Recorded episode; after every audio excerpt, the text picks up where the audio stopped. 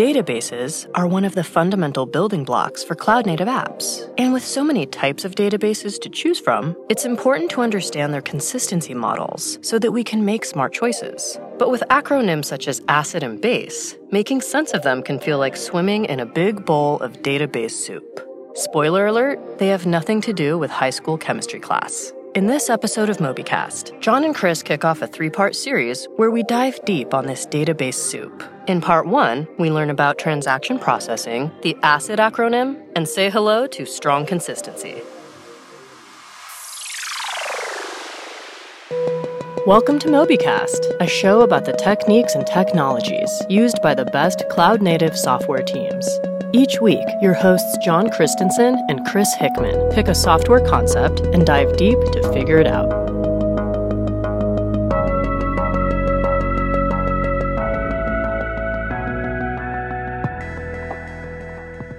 Welcome, Chris. It's another episode of Mobycast. Hey, John. It's good to be back. Yay, good to have you back.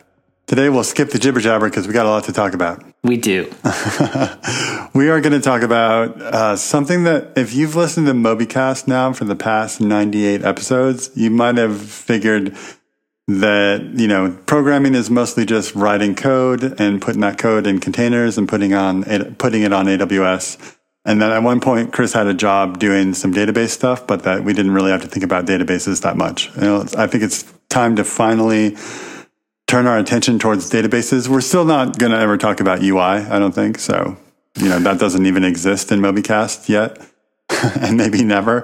But yeah, we need to talk a little bit more about databases. They're such a central part of building distributed systems, and I don't think we've given them enough attention here at Mobycast. What do you think, Chris? Yeah, absolutely. I mean, obviously, databases and distributed systems in general, definitely fundamental building blocks for cloud native apps. I mean, whenever you need to store state, that's essentially a database. And the cloud, for, you know, first the internet and then the cloud is really driving so much innovation here and changes. And it's also kind of exposing just constraints, and we have to make trade-offs, and that's why there's so many different types of databases now. Like, it used to be like database was relational database, right? And that's not the case anymore. We have like umpteen different types of distinct databases, and so we definitely want to talk about that. Right, and then there may be umpteen in one. Yeah, yes. There's probably some lemma that you can come up with, right, to prove that, but. So we definitely want to spend some time kind of going through like the survey of what's out there in the world of databases, especially in regards to cloud native apps. But before we do, kind of figured, hey, let's kind of like set some of the ground rules here, because there's a lot of 3-letter acronyms, 4-letter acronyms, terms, buzzwords, like just being thrown around, right? It kind of feels like it's database soup, alphabet soup. So ACID, CAP, BASE, like what does all this stuff mean? So I think diving deeper into this, kind of having a fundamental understanding of what these terms mean is really going to provide that foundation as we go forward to really make the discussions of the different types of databases and the trade-offs and really kind of the use cases they're going for. It's going to make it much more relevant for us. Right. So, Chris, I think the first time I heard the term database, I was maybe in 3rd or 4th grade. And it was my dad that told me that he was making a database. And we had an Apple IIe. And I was just trying to remember, do you remember what the sort of main database software was for Apple IIes back then? I think it might have been a Corel piece of software or something like that. Do you remember what that was called? Shoot, I wish I could remember. It might have been HyperCard. No, it wasn't HyperCard. No. I do remember that, but it was like a little, and I remember him telling me, oh yeah, the databases are a place where you put your data. And I was like, okay, whatever that means. Mm-hmm. And then he was like, it has tables. And I was like, no. It doesn't have any tables. It's a computer. Gee, Dad. So it wasn't until a lot later that I figured out. It was quite a while before I actually figured out what a database was. But, you know, I think that was the same year that I wrote my first code, too. So I just didn't even use databases for a long time after that. Mm-hmm. Yeah, I always wanted an Apple IIe when I was growing up, but that wasn't in the cards for us. I had to get the knockoff. Yeah, I know. I think the first database really kind of I became aware of was just in the PC world. DBase was like the like that was the one that kind of paved the way, right, from a PC standpoint. Nice. Yeah. So that was kind of my first foray into databases. Well, sweet. All right. So let's just enough of the little kids thinking about databases stuff. Mm-hmm. Let's get into some grown up engineering. Sure. Yeah. And so we're going to try to make sense here of what ACID, CAP, BASE, what these things mean. ACID and BASE are really their consistency models, and we're going to talk more about like exactly what we mean by that. But first, kind of wanted to point out a little bit of a disclaimer as well. Like, we're calling this database soup, and we're kind of implying that databases are one of these consistency models. But really, more generally, these are really just consistency models for distributed systems in general. It's just that databases usually form like a big part of a distributed system, and they are the stateful portion of it. So kind of talking about this in context to databases makes a lot of sense as well. But just something to keep in mind, that this doesn't just apply to databases, purely databases, right? These are consistency models that can be applied to just systems in general. Yep. And we're going to apply it to families soon, as you'll see. Yes.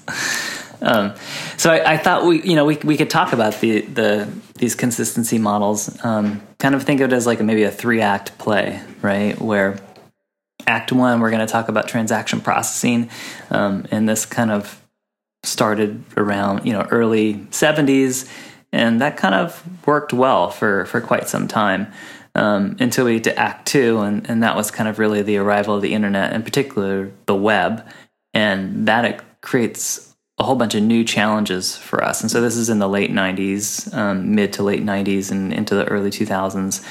And that gave rise to the CAP theorem, or at least the observation of the CAP theorem. So we'll talk about that. And then in the last act, Act 3, we'll talk about how eventual consistency as a philosophy came along, and in a way it kind of saved the web, right? It allowed us to continue scaling early on, and that led rise to the term BASE systems, the acronym BASE, and so we'll be talking about that. Cool. Yeah. So why don't we kick it off with Act 1 and talk about transaction processing and ACID.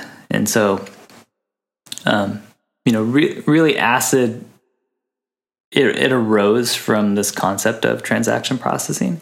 And so what is transaction processing, or what is a transaction, right? And let me interject here that listen, like especially folks earlier in their career, like listen to this part for sure, because early microtransactions, it was kind of, transactions were king, and everybody talked about transactions and beginning and end of transactions, and they were so important. And now I feel like sometimes when I interview people, they don't really have a sense for what these are, and they're so important. So here we go. Right.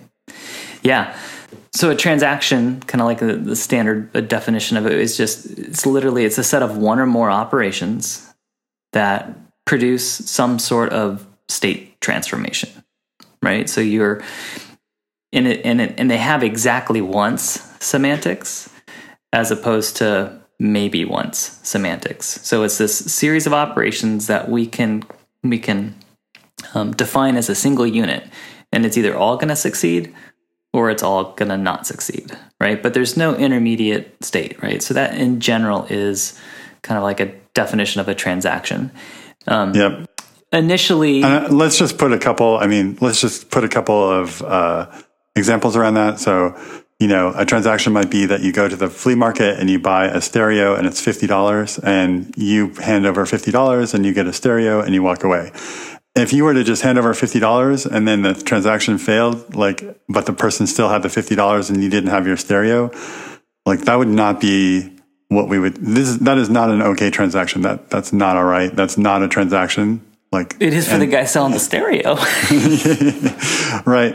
So, the important thing there is, like, you either get the stereo and the person gets their $50, or nobody gets anything, but not, one person gets the stereo and the other person doesn't get $50 or vice versa. Exactly. Yeah. So there's many examples of just in real life where transactions, apply, and we want that kind of, those kinds of semantics. And so, and then likewise, definitely in computers and anytime we're doing state transformations, right? We'd want this. And so, and initially transactions. And I did choose like a type of a scenario from the 80s because we are in Act One, and that's when a lot of it is taking place. Yeah. Nobody's buying stereos in 2020 for $50 at a flea market. That is just not happening. Oh, come on. It's retro now, right? It's come back around. It's cool. So maybe they're not buying stereos, but they're buying turntables. Right. And not on the flea market, but on Etsy. Yeah.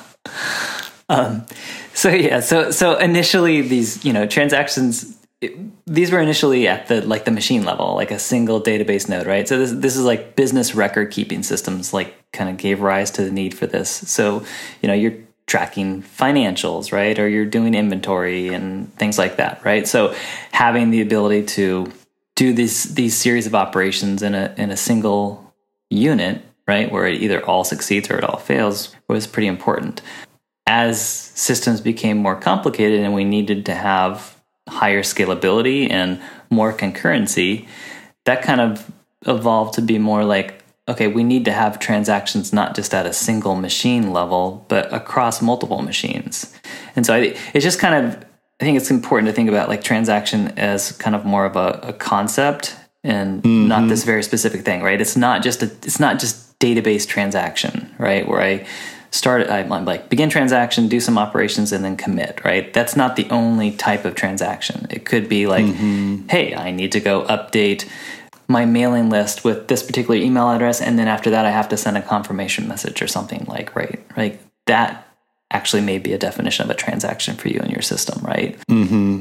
And that's kind of more like where we're going to be at when we're talking about these terms, is like more at the system level. So just kind of, it's just any kind of series of operations that's producing a state transformation that needs to be treated as a cohesive unit of exactly one semantics. That's going to be our definition of transaction, and the processing of those obviously is then transaction processing.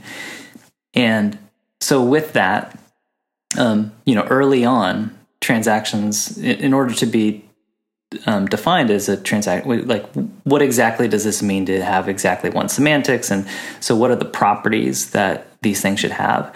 And that gave rise to this term ACID. And ACID is an acronym for a set of properties that kind of dictate the required behavior in order to say that, yes, this is a transaction and it has the kind of semantics that we want. So as an acronym, there's four properties here. So just to name them quickly, we have atomicity, which is kind of a hard word to say, but we got it out. Consistency, isolation, and durability, right? So those are the four properties. So why don't we go ahead and dive into these and find out exactly what we mean by them. So we've already made a big deal of atomicity. We have, right? So let's just kind of reinforce that a little bit. So basically this is saying like a transaction is guaranteed to be treated as a single unit, and it's either going to succeed completely or it's going to fail completely. And so the really, big side effect of this, or like the thing we can count on with this, is that it's preventing partial updates to our state, to our database, right? Which can then if you allow partial updates, then you're in an unknown state, right? Like what part succeeded versus didn't. Right. So atomicity is that treat as a single unit, either succeed completely or fail completely. So next is consistency. We're going to talk a lot about consistency today because it's actually overloaded in some of these terms that we're using, but right now we're talking about consistency from the ACID point of view. And so what this says is this is ensuring that a transaction can only bring the database from one valid state to another, and in particular, it's maintaining any database invariance. So what does this mean, right? So really pure. You can think of this as like, this is just making sure that any constraints, cascades, triggers, those kinds of rules that are set up on like what is a valid state for the system, they all have to be maintained and applied. So things like referential integrity, right? Mm-hmm. So that if you have a foreign key from one table to another one, when you go and do your update, right? Like that still has to be valid after doing this, right? So that's consistency from an ACID point of view. Okay. The third, isolation.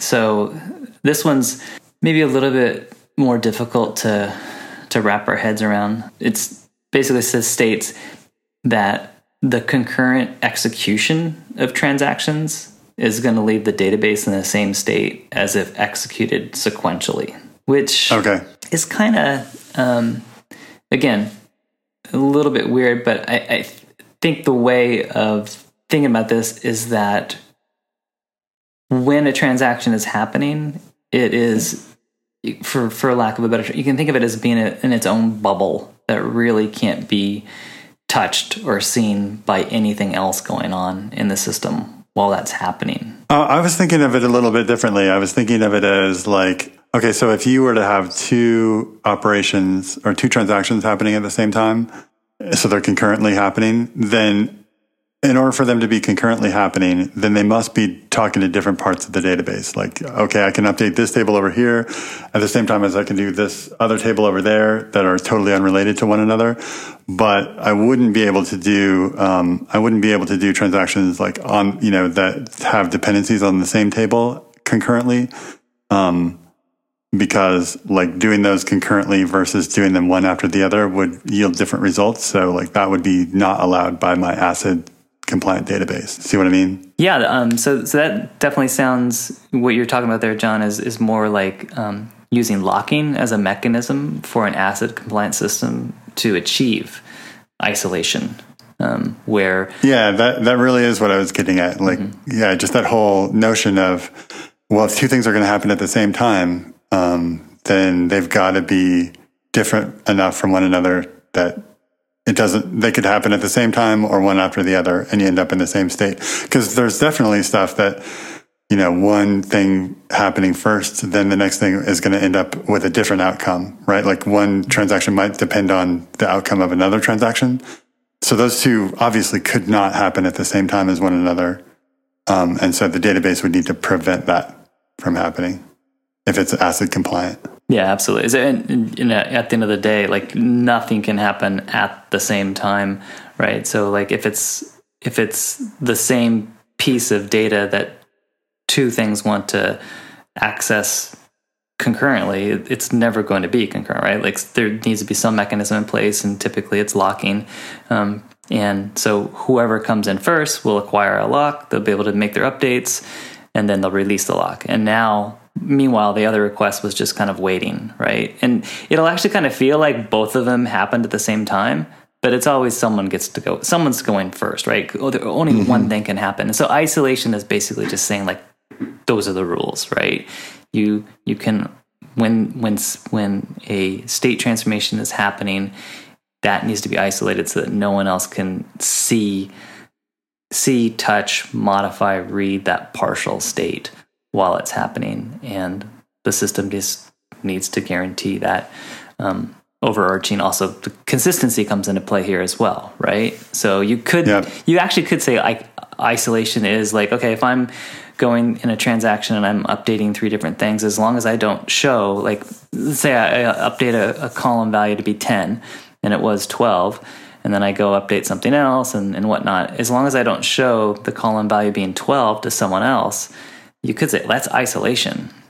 But now it may be like if at the same time someone else is changing it to be 8, they see 8, mine sees 12, that's still isolation, but it's no longer consistent, right? And so that violates that principle. Right. So they kind of go hand in hand a little bit. Cool. And then what's D for? D is for durability. So this one's pretty straightforward, right? So like is making sure that the transaction is durable, that once it's been committed, it will remain committed. So this really comes into play with like what happens in the case of a system failure, like a power outage or a crash, guaranteeing like that is when the system replies back to you that it's been committed, that it's going to survive even those kinds of issues, right? So those are the things that ACID compliance systems need to be thinking about. Yeah, that's also interesting because durability has sort of different levels. There's sort of like the how durable are your disks and things like that. But there's also, I think from a, you know, originally in the RDBMS world, durability just meant that if you turn off the database and turn it back on, like your transactions you had before are still this, your database is still in the same state it was, as long as the disks didn't get ruined. Right. Yeah. And it's kind of like that contract that says, hey, if database, you're going to reply back that my commit of my transaction was complete. That means that you have recorded it in a way such that it will always be committed. Right. Mm-hmm. From a database point of view. So it's like the database could be like, hey, I wrote this to disk. Right. And then you could find out that then someone takes a magnet and puts it up next to the hard drive and wipes it. And now you don't have your transaction anymore. That's not the database fault. The database was still durable. Right. It enforced durability. It's just that durability wasn't enforced in another part, right? So it's definitely there's a whole spectrum, right? Of like when we talk about durability. Yeah, and that's what's interesting to me is that the spectrum is really like there's the sort of RDBMS view of the world, and you know it's a process on a computer that is like, okay, I did my job when the IO system tells me I did my job. But then there's like a distributed system where that transaction might not be considered durable unless it's written to S3, which is 11 nines, right? Like that's what makes it durable. Just kind of across multiple, like are you done with your transaction? And in a distributed system, that answer might be different than it was with just a plain old database running on a single machine. Yeah, absolutely. I mean, again, it could be something as just as simple as like it's been written to a log file and that log file then gets replicated somehow. Or it could be like, hey, we're going to be using some other system that gives us replication for free across three separate data centers spread across a large geographic region, and that's part of the solution. But each one of these subsystems themselves can be ACID, and they in fact they probably need to be, right? So depending on you can't have a full ACID system unless you account for every part that could. Yeah. Not meet the ACID compliance test. Yeah, indeed. So that's really what ACID is, right? Those four properties: atomicity, consistency, isolation, durability. So pretty straightforward, simple, kind of, at the end of the day, it's like it's a set of operations that are all wrapped up with that are guaranteed by these properties that it's going to make it's going to happen as a single unit and as it does a state transformation in your system. We cover a lot of information here on Mobycast, and if you've ever wanted to go back and remind yourself of something we talked about in a previous episode, it can be hard to search through our website and transcripts to find exactly what you're looking for. Well, now it's a lot easier. All you have to do is go to mobycast.fm/show-notes and sign up. We'll send you our weekly, super detailed outline that we use to actually record the show. A lot of times, this outline contains more information than we get to during our hour on the air. So sign up and get weekly Mobycast cheat sheets to all of our episodes delivered right to your inbox. So examples of systems with ACID semantics. So obviously the one that is definitely top of mind is our relational database management systems. Mm-hmm. Right? Yep. This is really where all this started. It's definitely where it's still is, it reigns king, right? Could you imagine like a relational system that wasn't ACID? Obviously it wouldn't be a relational system. But like you might not trust your money in there. Yeah. It's just like sometimes primary keys work and sometimes they don't. Like just be really kind of strange. So there's plenty of relational database management systems out there. Postgres, Microsoft SQL Server, Oracle, SQLite. I mean, there's just tons and tons and tons of systems out there that are ACID compliant from that point of view. It's also kind of interesting to think about like as they go from like single node systems to multi node systems, how do they remain ACID compliant as well, right? So yeah. Well, and one example of a system that has never been ACID compliant is rental car reservations. I made the reservation. Yeah. Well, I think, unfortunately that was because Seinfeld went with the wrong agency. It'd be interesting to know, how has this really happened to people? Maybe it's not so much car reservations. Actually, it's what it is. It's when you buy a ticket on an airline. That is not ACID compliant, right? Oh, because that happens all the time. Yes. It's like, I bought a ticket, sure. And then you show up at the airport and it's like, we're sorry, we don't have a seat for you. That's such a good example. We're going to bump you. And it's like, what?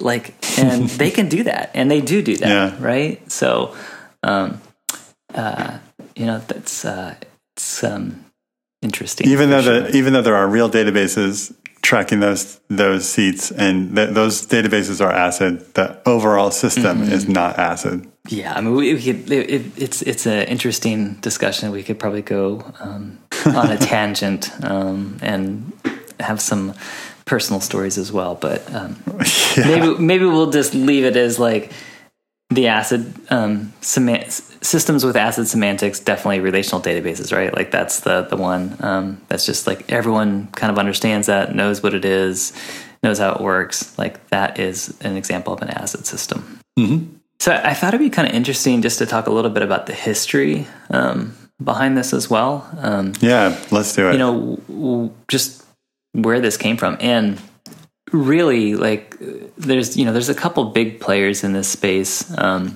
Going back early on, Edwin Codd was actually the one that kind of basically came up with this concept of a relational database, right? And organizing your data into tables and rows and columns. And I think we'll talk a little bit more about that in a future episode. But after that, you have folks like Jim Gray. And so Jim Gray is really, I think kind of consider him the father of transaction processing. He had a long, very successful, productive career. And it was actually Jim Gray that came up with the ideas behind ACID back in the late 70s. He didn't actually come up with the term ACID, that acronym. Mm-hmm. That actually happened in 1983 by a colleague named Andreas Reuter. And so that's when the acronym ACID was coined. But really it was based upon Jim Gray kind of pointing out hey, these are the properties that you need for transaction processing. And in addition to ACID, Jim Gray also is responsible for things like granular database locking, two-tier transaction commit semantics, and a bunch of other stuff. So he wrote the Bible in this space called Transaction Processing Concepts and Techniques. I remember back when I was really studying databases and trying to build a distributed database system. And this was one of the books that was dog-eared on my desk as I was building the system. I was constantly referring back to this book that was written by Jim Gray. You don't happen to know if Jim was an academic or worked in some big company? So I think a little bit of a combination. Pretty sure,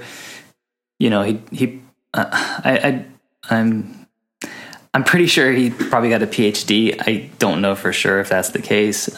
Just given his career trajectory, I would, since it was so focused in research, I would kind of suspect that he did do that. But he spent a lot of time working in the commercial sector. So he worked at a variety of companies like IBM, Tandem Computers, DEC, Digital Equipment Corporation. And then actually in 1995, he was hired by Microsoft Research to head up their Bay Area Research Center, BARC. And so that was down in the San Francisco area. That was the first time really that Microsoft kind of set up shop engineering-wise outside of the Redmond, Washington area. And interesting. Yeah, so that was in 1985 that they hired Jim Gray, which is it's kind of like a big coup, right? I mean, this literally he is like the father of transaction processing, very well known, very well respected, has written, the Bible on this. And here he is, hey, Microsoft, which 1995, Microsoft's not a powerhouse of research, and it's not a powerhouse of distributed systems even, really, right? No. Remember, we're talking Windows 95. NT didn't even exist yet. So there really wasn't even a server product yet. Yeah. So he joined there and worked at Microsoft Research, and then so he was a technology fellow there, and just continued his research and helped out other teams and worked. I mean, they didn't even have SQL Server, I don't think, at that time. So he was probably working on Access. Yeah, I'm serious. Yeah, no, I'm sure if he may have had some consultations with that team, but I guarantee you he probably wasn't. I'm sure he was more heads down doing more researchy type stuff than kind of and then maybe also just helping them with their own databases that were IBM databases. Yeah, so consulting and kind of helping them at maybe an architecture level type thing or whatnot. But, interesting. Yeah. And then kind of in a bizarre epilogue, he was there starting in 1985 and was working for Microsoft in 2007. And so he was an accomplished sailor. In 2007, he took what was supposed to be a short solo trip by himself on his sailboat out to the Farallon out to the Farallon Islands near San Francisco, and he just disappeared, just never came back. And it's really just kind of a mystery. There was many searches that happened after that, just never any boat remains are found. They did, like I said, various different kinds of searches using satellite data. They did. They kind of crowdsourced this through Mechanical Turk as well, looking at satellite images, I think, and whatnot, and just kind of literally just disappeared from the face of the earth, which is just again a really bizarre epilogue to the story. And 5 years later, he was declared legally dead because that is the time period, 5 years when no body's found, where it's okay, you can now be declared legally dead. So kind of a sad ending there. Mysterious ending. Very unfortunate. Yeah. Yeah. And nothing to really add there, but the Farallon Islands, just among surfers, are kind of famous for just well known for being white sharky. Mm-hmm. Nobody's allowed to go there though. It's just something that everybody happens to know about. Mm-hmm. I'm curious, do you know how far away it is from San Francisco? I mean, it's not that far. It can't be more than 20 miles because you can see them when it's really clear. Okay. And, curvature of the earth would prevent you from seeing much beyond that. Mm-hmm. Interesting. Yeah.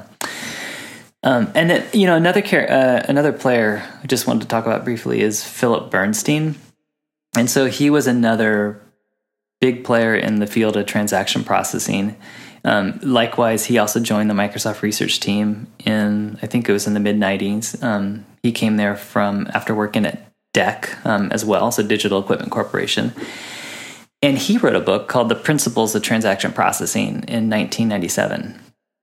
And this was a very popular, important book on transaction processing that kind of perhaps made the material that was in Jim Gray's book a bit more reachable, if you will. So I think Jim Gray's book is almost 1,000 pages long versus Phil's book is, maybe a couple hundred pages type thing, and kind of a bit more practical, right, with kind of real world examples of various different systems and whatnot. But definitely, and again, one of those books that was really important to me. I had my copy and referred to it frequently as I was, building this distributed database type system. And then kind of like an interesting fun fact is I actually got to meet Phil. And this was back like probably 1980, maybe near the end of 1999 or early 2000. I don't remember the exact date. Right. And as we go into this fun fact, like, I don't know that everybody that's started listening, I mean, all the hordes that have started listening to Mobycast recently have gone back and listened to the episode where you talk about, you know, your foray into building a database. So do that. It's so fun. It's such a good story. We didn't have Roy England with us at the time, so the sound quality is not as good, but doesn't matter. When the story is good, you can handle listening to a Google Meet recording. Yeah, absolutely. Yeah, I think those were episodes 39 through 43. And so that was kind of a recounting of just, I think we called it the birth of NoSQL, but it was really like, you know, this is back in the late 90s. I had been at Microsoft and we had this issue of like the pain point of like, how do you scale the database layer? It was really easy to scale the front end web servers and even application servers. But the things with state database was like something that was like, we didn't have a really good answer for. So we were always scrambling, trying to figure out how to scale the data. And that kind of led to me leaving Microsoft and co-founding a company, a VC funded company, to go build a scalable internet database system. Mm-hmm. And a wild ride, we ended up raising $24 million in VC and built some very, very, very cool technology, a few patents around that as well that were then kind of referenced by other folks like Amazon. And so, but what we were building there was definitely an ACID compliant distributed system, right? Like we were definitely at that point still trying to build something with very strict consistency. Yes. So, you know, this is the, you know, during this time I'm building this, I'm referring to these books as well, like to help me out. Our investors, which were based here in the Seattle area, they were also close with both UW, the UW computer science department, and then also some of the, you know, the bigger companies, so Microsoft as well. And so it just turns out that, you know, Madrona, which is the name of our VC investors, they were talking with Phil Bernstein. He was kind of doing some consulting for them or whatnot. And just one day, one of our investors just say, "Oh, you know, hey, you want to meet Phil Bernstein?" And I was just like, "What? Are you you kidding me? Like, this is the guy that wrote this book this dog-eared book that I've been referring to. Like, I can meet this guy." And so I ended up I got a chance to sit down with him, you know, one-on-one. And you know, I forget, like, you know, how long it, I mean, it was probably like 45 minutes or an hour, but it was like, I just remember thinking like, wow, this is really pretty cool, pretty special. That, you know, like, I can't believe I'm meeting this guy. And I get to talk to him about building this system that is enforcing transaction processing, and kind of hearing his thoughts on it. So it was pretty neat. That is cool. It definitely makes me think, though, that the people that introduced you to him, you know, are probably out buying islands, and he maybe isn't. Yeah, I mean, so Phil actually is still at Microsoft Research. So long career. He's still there. Obviously, must be happy. He continues to do novel new work. It's not all just transaction processing anymore, obviously. You know, things have changed quite a bit, and there's lots of interesting problems to go chase. So I think he's still publishing papers. He's still doing research. Cool. He's still there. Cool. And he may not be buying islands, but he's doing okay. Yeah. Yeah. What if you had X amount of shares of Microsoft stock from 1998? You'd be doing pretty well. Yep. Indeed. Yes. So that concludes, I think, Act 1 of our journey here. So we've gone through like just what is ACID, what does it mean, and some of the history behind it. Kind of feels like that might be a good place to stop. Yeah, I think so. I think that we, you know, Act two is the CAP theorem, and I don't think Act two is going to take a whole episode. I think it'll be quicker, and then Act three. So Act two and three we can do next week. Sounds good. All right. Well, that was really fun and fascinating. And finally, we're storing some data instead of just moving bits around inside containers. So I appreciate it, Chris. Serverless. Yeah. Awesome. Talk to you next week. All right. Thanks, John. Bye. Bye.